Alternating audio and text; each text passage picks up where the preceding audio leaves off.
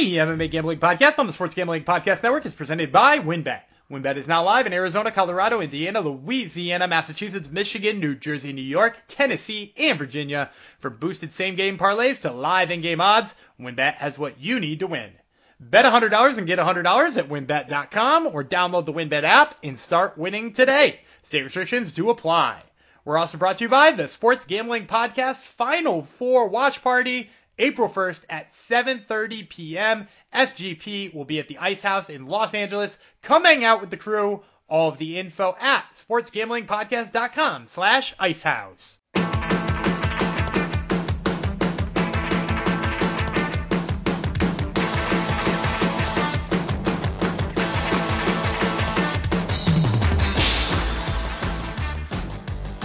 Howdy, ho, degenerinos, and welcome to the MMA Gambling Podcast on the Sports Gambling Podcast Network, episode 313. We're going to dedicate this episode to anybody who isn't a judge in England. Uh, I, of course, am Daniel Gumby Vreeland. I am the host here of this show. Uh, thank you guys so much for tuning in. Uh, if you you are tuning in for the not the first time and you enjoy listening to us, uh, make sure you subscribe to the MMA Gambling Podcast specific feed. Although we're also on the SGPN one as well. Uh, and give us a review. We always really appreciate when we get those reviews. Uh, and uh, we've gotten a couple of them lately, and I just want to say thank you. So, um, of course, I can't do this alone. We're going to recap UFC 286 today, and uh, you know, I, I, guess maybe I could do it alone. It would be pretty boring. Uh, but in order to do so, I'm bringing in my uh, guest host, who's back for yet another episode, Kurt Chase Patrick. Kurt, uh, first thoughts on the event altogether? I thought it was a good event. Uh, I love the main event. Obviously, the co-main event was great. Uh, kind of like you said, though, a lot of a lot of weird things going on with the judges. Um, point deductions all over the place. It was it was uh had some ups, had some downs, but overall I, I enjoyed the card. Yes, uh, and and I, the the point deductions, maybe this is the that's the right lead in here, right? The point deductions are a weird one for me because if they were just applied equally, even if it was like they never happen, they always happen on this kind, they never happen on this guy, like if they were just consistent and across the board, I'd literally have no problem with it the the problem exists in the fact that like they stop the fight. One one ref will give seven warnings about groin shots. The other one will take a point the first time he sees somebody outstretch a finger towards a jab. You know what I mean? Like for an eye poke. And so I just don't understand how they can't be more consistent across the board. But uh, let let's use that as a way to jump into the main event, uh, which everybody knows at this point, was Leon Edwards defending his title against Kamaru Usman. The official scorecard comes down 48 46, 48 46, 47 47 uh, for a majority decision with that one draw in there. Kamaru uh, Usman, actually, sorry, Leon Edwards got a point deducted in the third round from a uh, from a uh, very egregious fence grab. So so I guess let's start there with that one. Right right move to take a point, correct? Yeah, I think so. I mean, like you said, it was a pretty egregious fence grab, and I think the big key is that it affected the takedown, right? Like Kamaru Usman was clearly going to get a takedown if that grab didn't happen. So yeah, I think it was warranted there. Yeah, and and for me that those are the fence grabs that I think you have to like penalize right away because right, Kamaru Usman on the ground, which is what he wanted to do the whole fight and what he failed to do for pretty much the entire fight, with the exception of a little bit in that first round it, it, took away his chance to do that. So, uh, yeah, completely weird one for me. Here's the other weird one for me in, in that point deduction, right? It seems like across the board, everybody mostly agreed that that round was Kamaru's, and he got the, the point deduction. That's a 10 8 round for him. Other people debated if he won two, possibly won four do you know that one of the judges who scored that fight for Kamar or for uh, Leon Edwards gave Leon Edwards the third round? Um, I did see that. Yes, I, I don't think I don't do not think Leon Edwards won that round. Again, like the judging was was all over the place that night. Uh, yeah, it, uh, it, you know. and that was a and, and it's worth noting too. That's Ben Cartlidge, a guy who usually I'm like kind of on the same page with as far as his judging. Like he doesn't usually seem like an idiot when it comes to this, but like he didn't give Usman the second. he didn't give Usman the third, and then he turned around and gave Usman the fourth. Which, like, if he won any of those rounds, the fourth is the one he least won, in my opinion. I gave him the second. I gave him a 10 8 third. I thought it was going to a draw. But here he is. He's giving him just the fourth, which is probably the worst scorecard out of all of them. And it was a scorecard or a set of scorecards that included Chris Lee in it. So, uh, w- wild overall. How did you score the fight? Did you give uh, did you give Usman a round other than the third? Um, I man, it was it, overall it was a pretty close fight. Um, you know, I, I don't have like I didn't necessarily score it. I'm going to be honest with you, like round by round.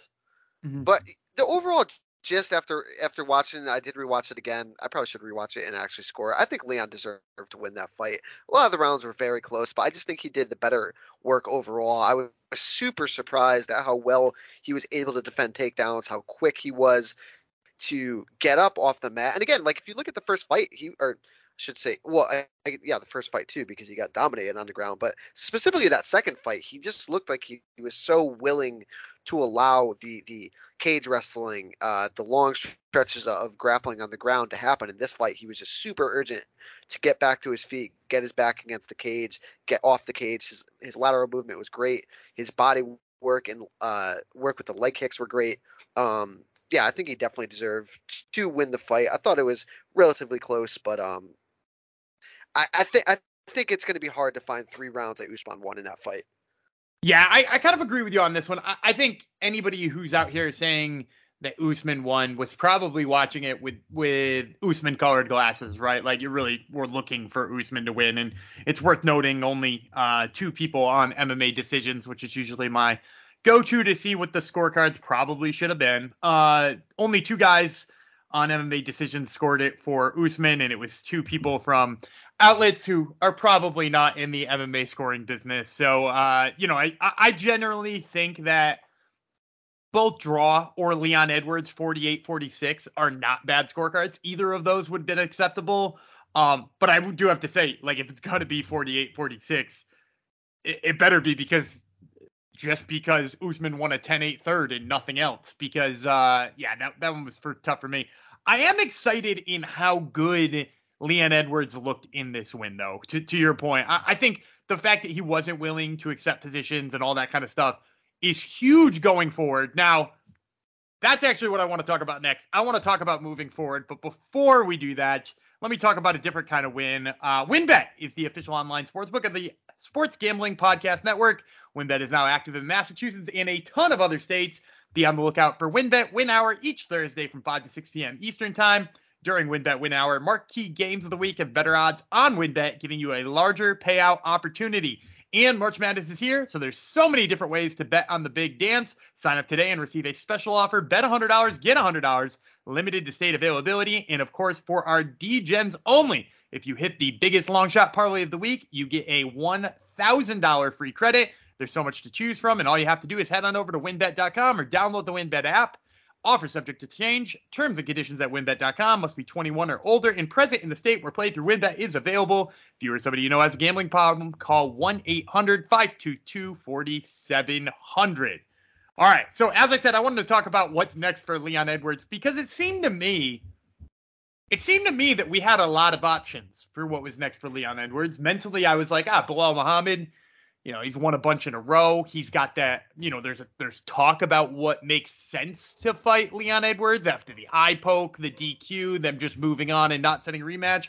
That seems like it makes sense. You got uh Gilbert Burns looking to to win yet again over Jorge Masvidal and possibly stake his claim. You got Shavkat Rakhmonov shooting up the rankings and looking as good as possible.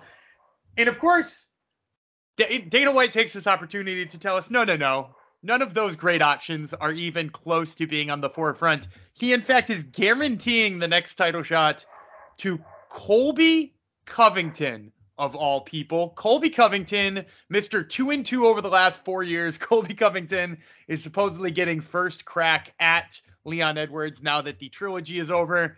What are your thoughts on that Colby Covington uh, Leon Edwards matchup?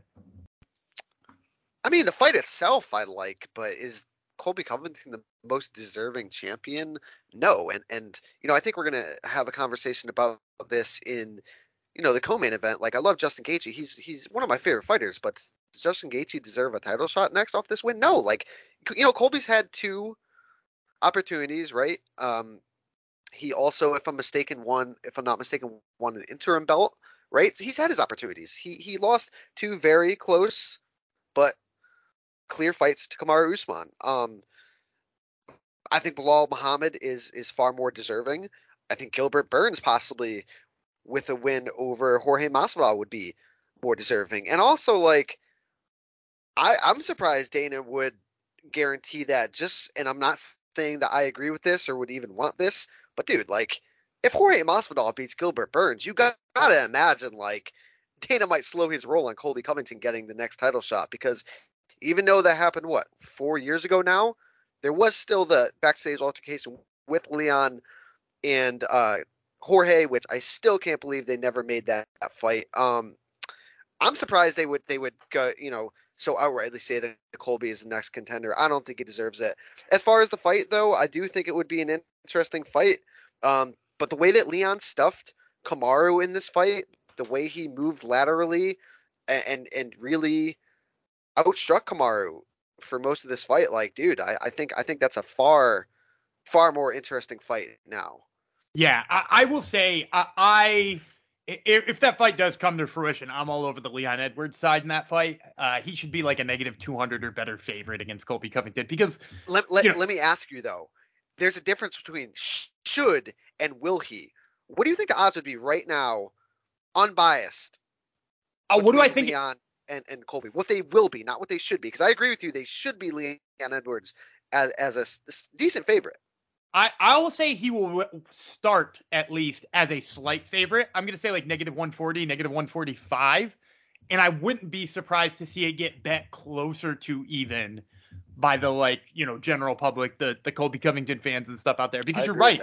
Leon Edwards is just not he's not that exciting name. And I don't know what it is about Leon Edwards that like bums people out, but like for some reason nobody wants to be excited about this. If a guy in any division had walked in and beaten handedly twice the guy who was slowly becoming considered like greatest of all time in that division, right? People were having Kamaru versus GSP debates. That was like a right, real debate. Were. People were, yeah, we, we were talking about whether or not he had the best resume in welterweight history, and he had a claim for at least a little bit. Now, somebody walked into the division, beat that guy twice, and for some reason, we're not talking about him as if he might be the greatest thing that ever came. You know, like if, if Alex Pereira goes out there and he starches uh, Israel Adesanya in the rematch, and now he's 2 0 against the guy who we were saying was creeping up on Anderson Silva, people will be talking about Pereira as if he's like the second coming of Christ.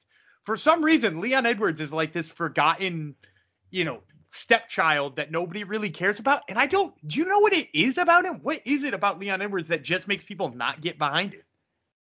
I don't know. I I think I find him interesting. I find his story interesting. I find his you know his personality is not like jumping off the page, but I find it interesting enough. And dude, in the cage, like he's all action. Like he's a very very slick striker. I thought last night's fight was was compelling. I thought it was uh, uh I thought it was interesting. I thought it was a great fight. You know, obviously he had the insane uh, original win for the title over Kamaru. I don't know, man. I, am surprised they, they can't get behind get behind him. But uh, you know, a Colby Covington fight at the very least would probably make uh, Leon Edwards a baby face, so that might do something for him. Yeah, maybe. Although I I do think that the best chance of him going in and like becoming a, a favorite, somebody that people love, is going and taking that one back from Masvidal. So like you mentioned, you know, if Masvidal by some miracle beats Gilbert Burns, which I think there's, you know, like a 2% chance of that actually happening, I think that fight would go a long way for Leon Edwards' popularity because I I kind of think that some of that popularity loss is the guy got pieced up backstage. Um, and the guy beat the brakes off of Nate Diaz for, you know, what was it, 24 minutes or something in that fight. But he sure as heck did not win that last minute. And for some reason, that's what people remember about this guy is that he didn't win the last minute of the Nate Diaz fight and he got punched backstage. And like, you know, not that that makes him a, you know, a uh, failure. It makes him, you know, not cool. But like, for some reason, people remember his least cool moment. So I, I think it's a little bit of that. It sucks for him. Yeah, and it sucks for him. And maybe if he were to go get the, if if he were to go get the Jorge Masvidal piece of it all back, I, think people would feel a lot differently about him. So uh, maybe that's the best thing that could happen to him. Like you said, maybe being the baby face against Colby Covington would. I, I got to be honest, and this is the last thing we'll say on Leon Edwards because we we've now spent half of the episode talking about him. Although I guess he sort of deserves it, but who do you think of the people we've kind of mentioned as contenders or fringe contenders right now? Given what he did last night, who do you think has the best style to beat a Leon Edwards? That's a really, really good question. Um, I, I mean, dude, you probably have to see him one more time.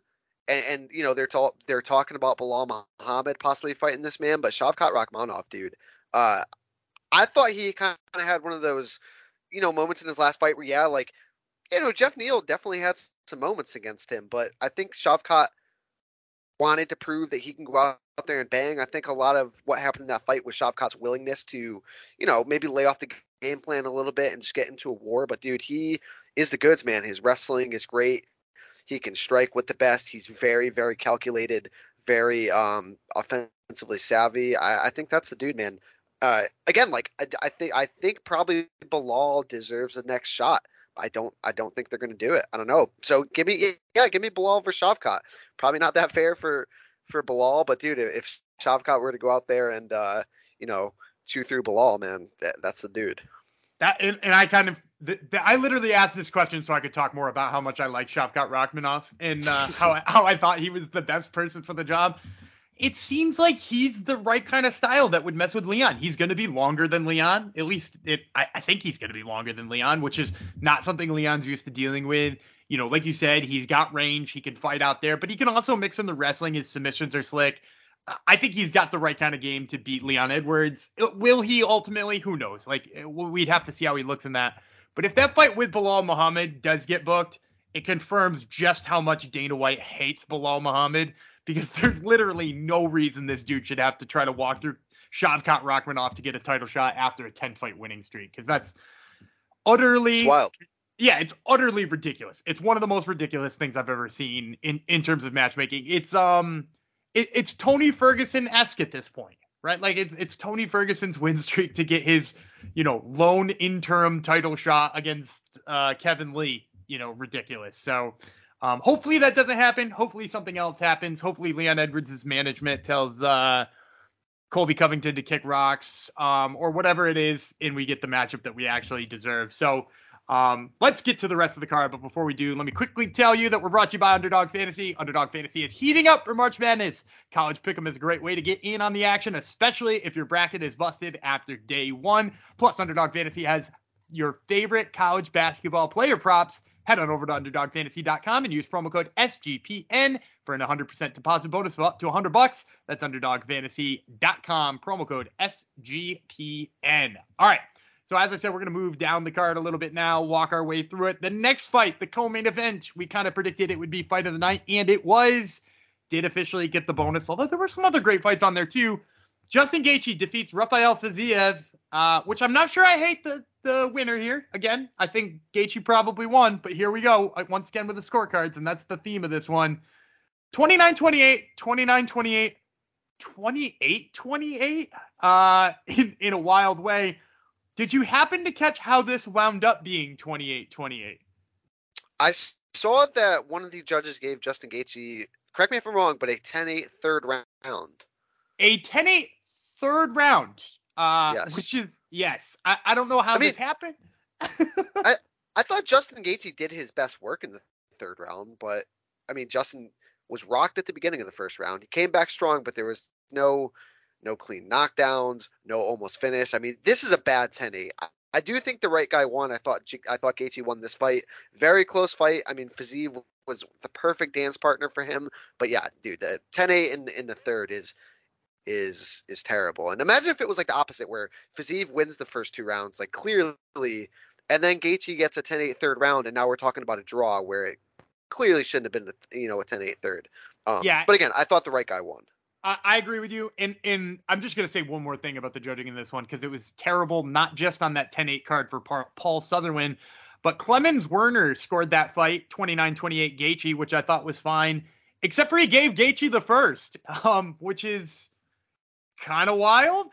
Uh, yeah, you know, I thought I thought Fiziev clearly won the first. Uh, and if you, it's worth noting if you flip flop that round for Clemens Werner and you give it 10-9 to Fiziev, which hey, like I, I think there's a very clear argument that Fiziev won the first. It's a split draw. Uh, it would have been a split draw on the scorecards. Uh, because Fiziev would have drew on one card, he would have won on another one, and he would have lost on the third one. So, you know, again, the the judges just in a terrible place. Now, not to to take the attention away from the fighters, because we should talk about the fighters. It does seem like Gaethje in this position fixed a lot of things and was not just like balls to the wall aggression like he is. Am, am I wrong in saying that in, in on first watch? No, I, th- I thought he fought a very smart fight, and again, he, he kind of brawled when he had to, but I thought he fought smart on the outside. Um, he actually did a pretty good job of checking some of uh, Fiziev's kicks. I thought he did well going to the leg himself.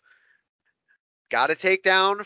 you know, I thought that was kind of funny uh, when he tell everyone to, you know, shut up after the fight. Um, I yeah, I thought he fought. I thought he fought a smart fight, and again, like it just like even Gaethje fighting a smart fight is still like all action. I mean, dude, I, again, like I think he is right in saying he is probably the most exciting fighter this sport has seen, and this is a sport with a ton of exciting fighters. But dude, Justin Gaethje is literally must see TV, win, lose or draw.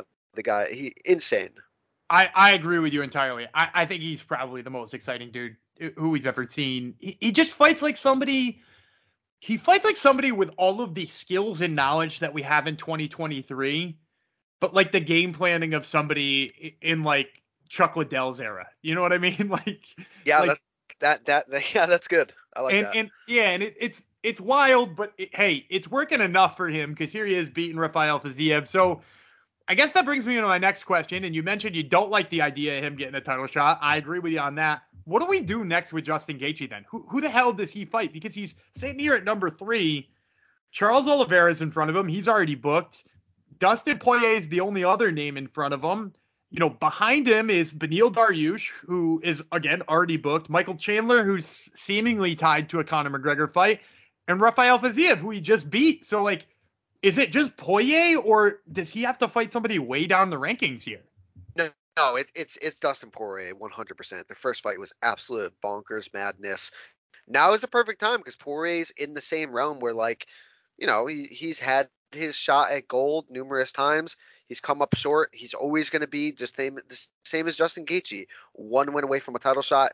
Now is the perfect time. You do that as as man, I, you know, you want to say like a pay per view co main event, but this has to be five rounds, so it has to be has to be a, a fight night uh, main event. But yeah, this this this fight five rounds, number one contender.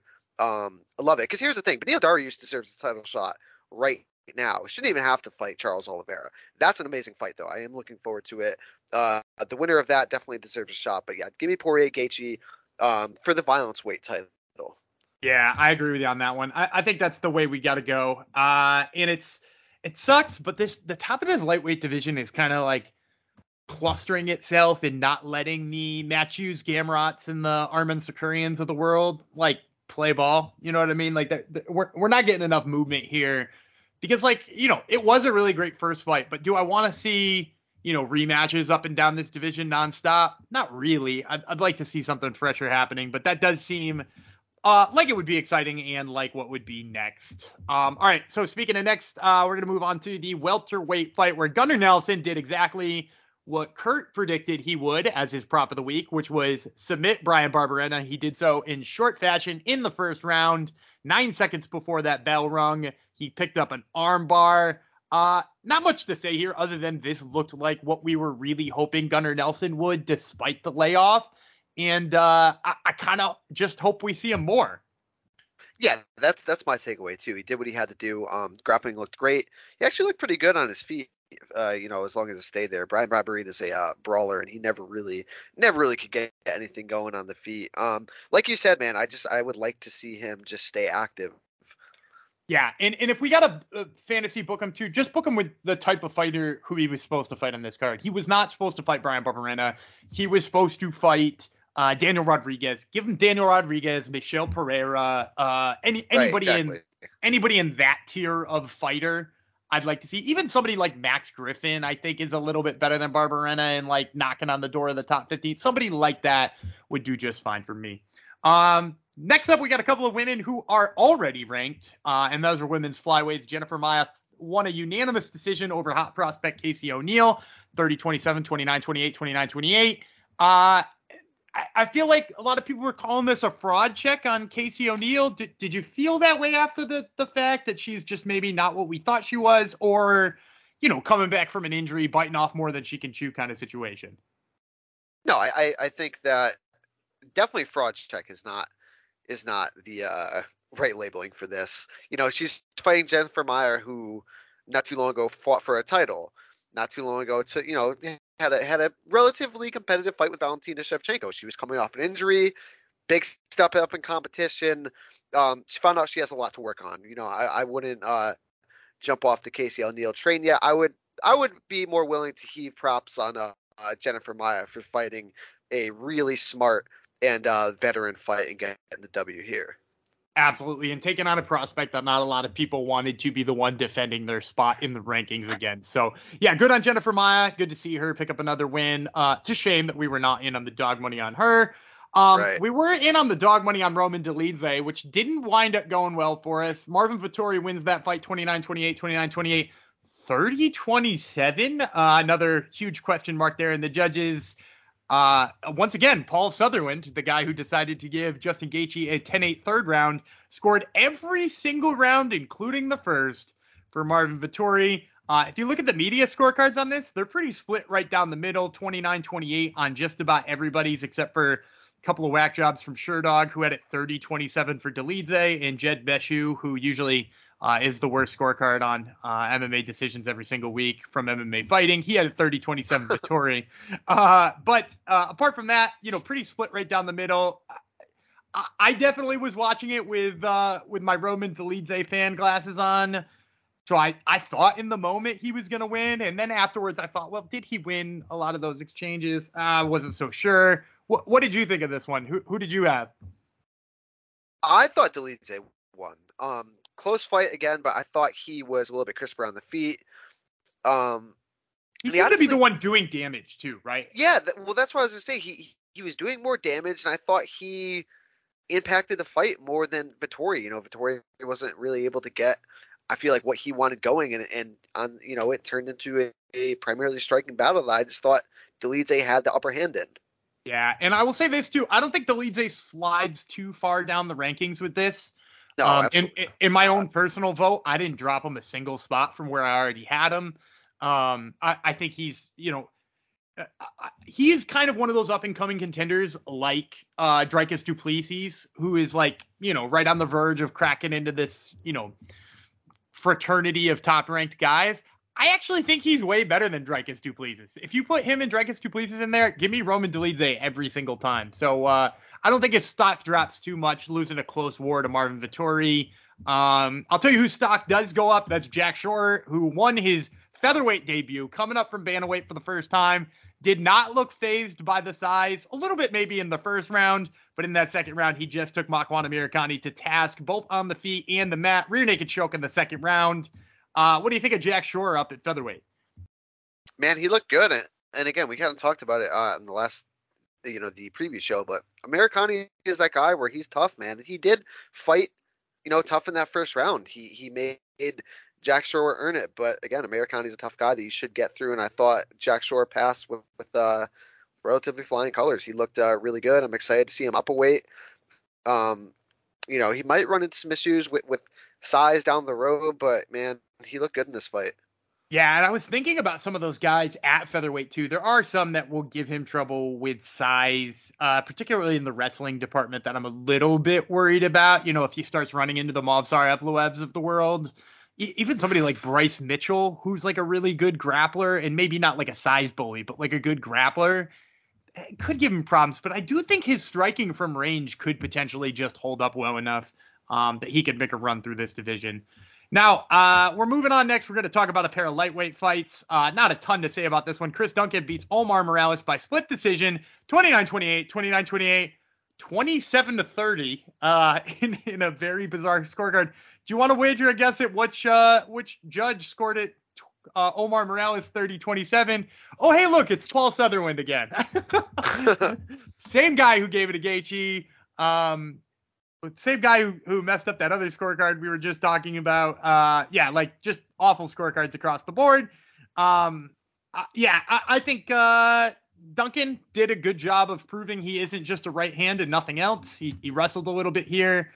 I think he probably wins this fight, but I, I don't know too much about what I think of his long term success in this division. Yeah, I agree with that. Again, I think you know, uh, what's his name? Uh, Sutherland. Pa- Paul Sutherland. Yeah yeah, Mr. Sutherland did not have a, a good night. I, again, I think the right guy won. Um, close fight again, but yeah, I think the right guy won, so I'm, I'm definitely happy about that. I don't know what his yeah what his uh, upper bound uh, potential is, but you know you got the dub here. He deserves to win. Absolutely. And speaking of guys who deserve the win, Yanal Ashmouz knocked out Sam Patterson in 75 seconds with a big, big combination after catching a kick.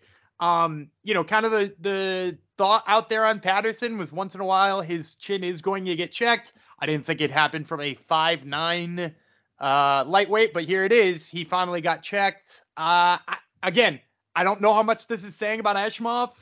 I, I think he probably still needs to show us a little bit more, but um, he, I mean, he he did what he was supposed to do.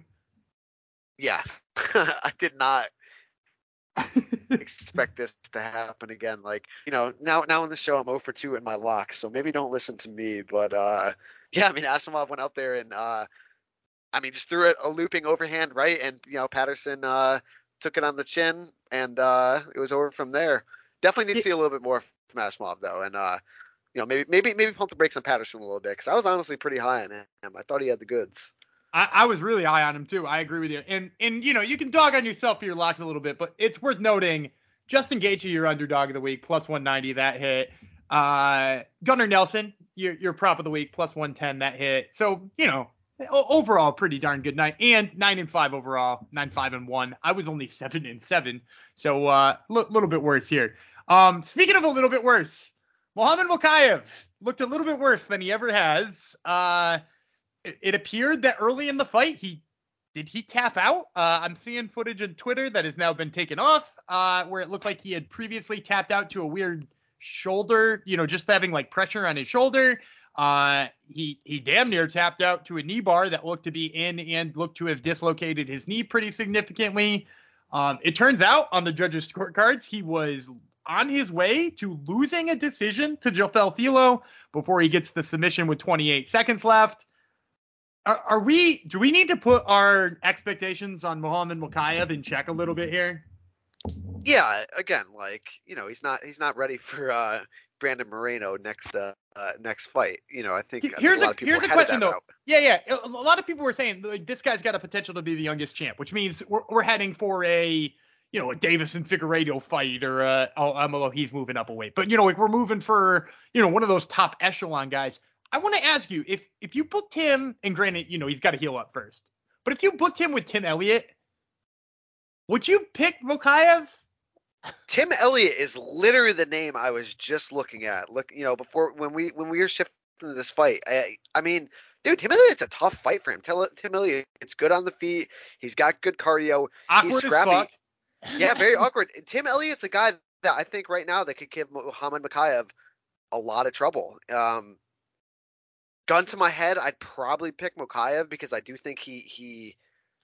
I mean, look, dude. You know, he he went through a lot of adversity in this fight. I don't know how he did not tap to that knee bar, and he found a way to get out. I didn't see Tapgate though. I got I got to look online and see if I can find that. But uh, man, he found a way to win, and I think Jafel Filho, he was pretty damn solid, right? Like, yeah, it was a good test for him. You know, definitely a, a guy good debuting. Um, yeah, I think I think a Tim Elliott guy is, is, the right next move. Like we don't have to bump him up all the way to the top five yet and rush him. There's only one Jon Jones. You know, I don't I don't know if we're gonna ever see that record be broken. I know people talk about it a lot, but he was so advanced for his age. True, very true, and, and physically advanced for his age too. You know, like he, he was mentally, just like a, physically, yeah. like he's the whole package, man. Yeah, it, it, he's a different animal. So I, I, think that that's probably what next for him. But what's really next for him is probably ACL surgery or something like that because he, he looks like he's going to be out for a little while. Um, and, and maybe that's a good thing because maybe when he'll come back, they will they will say we can't rush him. We got to give him a feeler fight first, and maybe Tim Elliott or somebody to that nature uh, is the right move next. Um, speaking of bad moves, uh, the judges gave this fight to Lerone Murphy over Gabriel Santos. 28 29, 29 28, 29 28. Uh, once again, I just I throw my hands up in the air at the judges from this weekend because I, I thought when this was going to the judges' scorecards, I thought for sure this was going to Santos. I thought he won. Uh, I thought he won at least two rounds. I thought there was even an argument that you could have given him all three rounds, although probably not such a great argument. It seemed like Murphy probably won that third one. But there you go. Uh, home cooking. Lerone Murphy uh, winds up winning this one. By the way, uh, if you were looking at MMA decisions, there were 17 different media members who scored this fight. Two of them scored it for Lerone Murphy. Um, not much to say here other than the newcomer gets a nice boost, right? Yeah, I, I think Gabriel Santos, especially taking that fight on uh, short notice, man, he uh, he shined here. I, I I agree. I thought he won the fight. Um, but you know, something to look forward to. I think both these guys have a bright future. You know, Lerone Murphy at the end of the day, he did win. We might not agree, but man, he he's very good as well. I I like both these guys a lot. Yeah, and it's almost a disservice to Lerone Murphy because like he yeah this could have right. Yeah, like he he he fought really well, and in a way that like we probably shouldn't feel bad about him at the end of the day. But like here we are feeling bad about him because he like it is in a, a, fight we arguably think he didn't win. Um, and uh, you know we gotta just kind of give it to him. So um, other kind of a bummer moment of the night was Chris Leroy Duncan, who was my lock of the week. He did hit. That is now eight out of nine locks on the year for me. Only Terrence McKinney fucking up my record uh, so far on this year against Ismael Bonfim. Uh, but Chris Leroy Duncan uh, wins by knee injury. Dushko Todorovic looked to be trying to take him down. His knee popped out. I, I just kind of feel like I wish Christian Leroy Duncan got a chance to you know, have his moment because he was in England. He was making his debut. He does win, but like, I don't know. It, it doesn't feel the same when you win that way, right? Yeah, you don't ever want to win anything like that. And uh, hopefully Todorovic has a uh, speedy recovery, but uh, didn't look good, man. Um, yeah, sucks, especially being in your hometown. It's like it kind of moves you along, you know, but I'm sure he did not feel that great about that win. Yeah, that's a bummer. And now I'll tell you who did feel great about that win, and that's Jake Hadley, who won in 61 seconds over Malcolm Gordon after Malcolm Gordon uh, missed weight. Uh, he not only won that fight, but he winds up with a performance bonus and 30% of Malcolm Gordon's paycheck. Uh, huge night for Jake Hadley at home. He, here's a thought. You know, like we, we were talking about Muhammad Mokaev and how he kind of got checked a little bit here it, I, I know these two have bad blood from the regional scene. I know they have bad blood from the hotel the night before. Would you pick Jake Hadley to beat Muhammad Mokaev? Ooh. That's a good question. Would I pick Jake Hadley to beat Muhammad Mokaev? Jake Hadley looked very good in this fight. Um, I, I'd, I'd, I'd, I sure as heck would like to see it. Um, man, you're putting me on the spot. I would pick. I think I would pick Mokaev still. I'm still I'm still pretty high on the uh, goods of Mokaev. I don't think Jake Hadley would be that like real real big step up where he'd kind of have to slow his roll. But uh, man, I think those odds would be really damn close. Yeah, I, I think uh, I'm I'm with you there. I'd have to think a little bit more about what would happen if they did stall out in the wrestling and wound up on the feet, because I think, you know, I think what Mokaev is continuously showing us, not just with the Filho fight, but with when he fought Malcolm Gordon, he's just too risky and he gives up bad positions really, really too often for a guy who's as good as he is on the ground. You can't be that risky. You got to be a little safer. I think Jake Hadley is safer, But if they stalled out on the mat, I don't know how it would look on the feet. I'd have to probably think about it. I'd have to probably watch some film. But like, you know, for a guy who's talking about potentially being the champ already in, in to have to think that hard about whether or not he would be an unranked flyweight is is not good.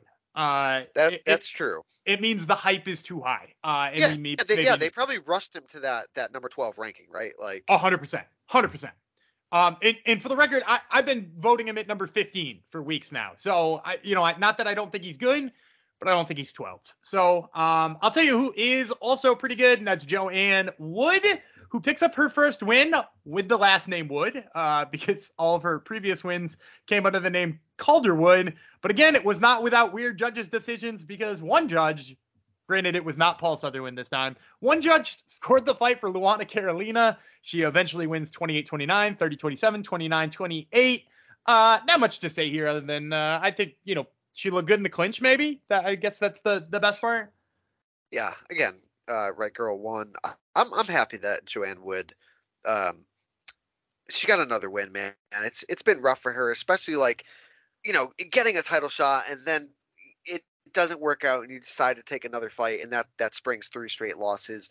Don't think she's ever going to get another title shot, but uh, I like her personality. She seems like a really sweet girl, and I, I'm always happy when she wins.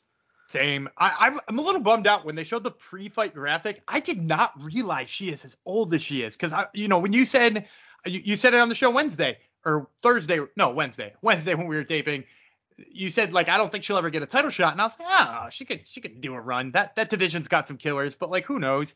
And then I looked at the pre-fight graphic, 37 years old. I was not yeah. yeah, I was not ready for that. Sort of surprised me, but uh yeah, good to see her get back in the win column regardless. Uh, nobody got in the win column in the next fight. That's because Jai Herbert drew with Ludovit Klein 29 27, 28 28, 28 28. After Jai Herbert was subtracted a point for kicking kind of Ludovit Klein's groin twice, kind of. Uh, although uh, uh, Michael Bisping sent, seemed to think it was more of a shot at the uh, hip bone than anything else. But uh, nevertheless, draw. I, I, don't know if there's much to say here, too, other than a bummer on the point deduction. Yeah, bummer on the point deduction. I thought Herbert was on his way to winning that fight.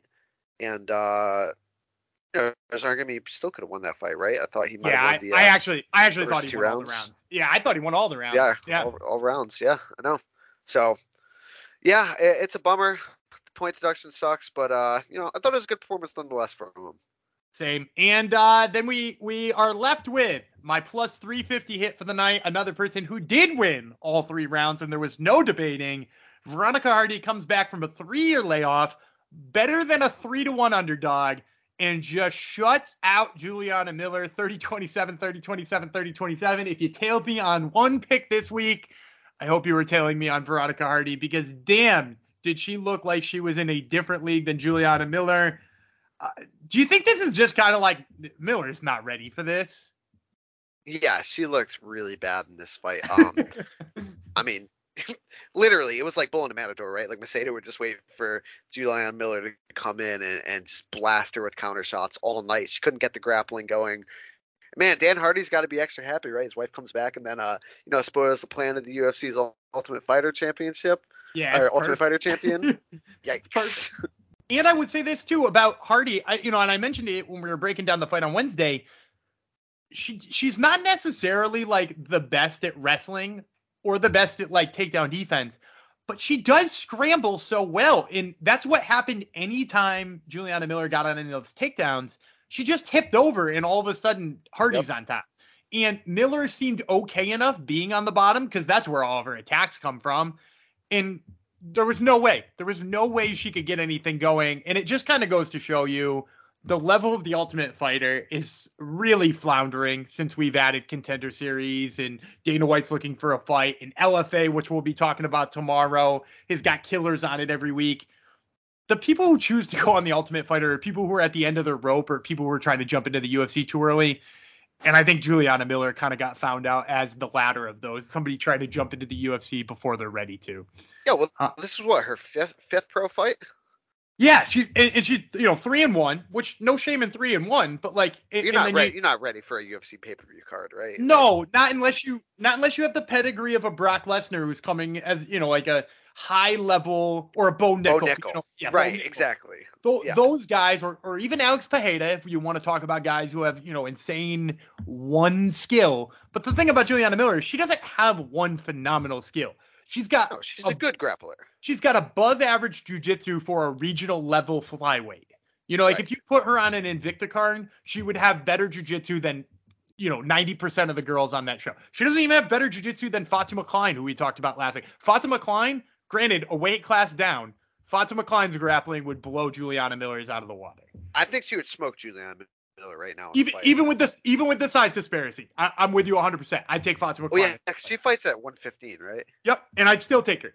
I I, I, think she still smokes. I still think the grappling smokes her, Yeah, and I think she's a better striker. Agreed. Yet she's fighting on Invicta cards on uh, Wednesday nights instead. So maybe that's where uh, Juliana Miller goes. They're not going to find anybody easier than a three-year layoff Veronica Hardy for her. So uh, it'll be interesting to see what they do next. So when all said and done, that was 15 fights. Uh, the official records on the week, uh, I went seven seven and one.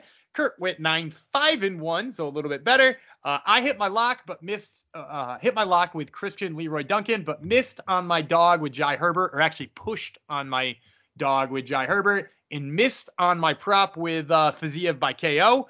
Uh, Kurt, meanwhile, missed on his lock, Sam Patterson, uh, dropping him to 0 2, but he did hit on both the dog and the prop, as we talked about before. Gunny by submission, Justin Gaethje on the money line. So overall, a pretty good night for us. Really great night for the UFC, and that sends us forward to another live show that they're going to do. Granted, I think the gate will probably be a little bit smaller at the AT&T Center in San Antonio, Texas, than it was in the O2 Arena. But we're going to get excited for Vera versus Sandhagen coming to you guys next week. Chito Vera, Corey the Sandman Sandhagen. It is going down on Saturday. Uh, Holly Holm, Yana Santos in the co-main event. Andrea Lee, Maycee Barber, Chidi Njokuani versus Albert Duraev rounds out the main card.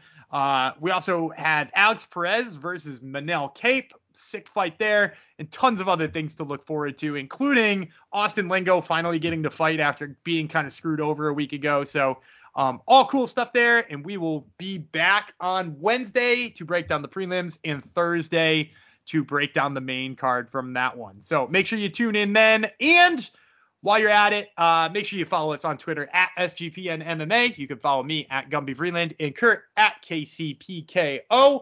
You can also uh, make sure to follow all of the SGPN accounts. We've got shows for every different thing, and you can read about all of those different sports and betting on them on the website, Sports Gambling Podcast Network. Uh, make sure to check all that out. And of course, get in the Discord, chat about the fights.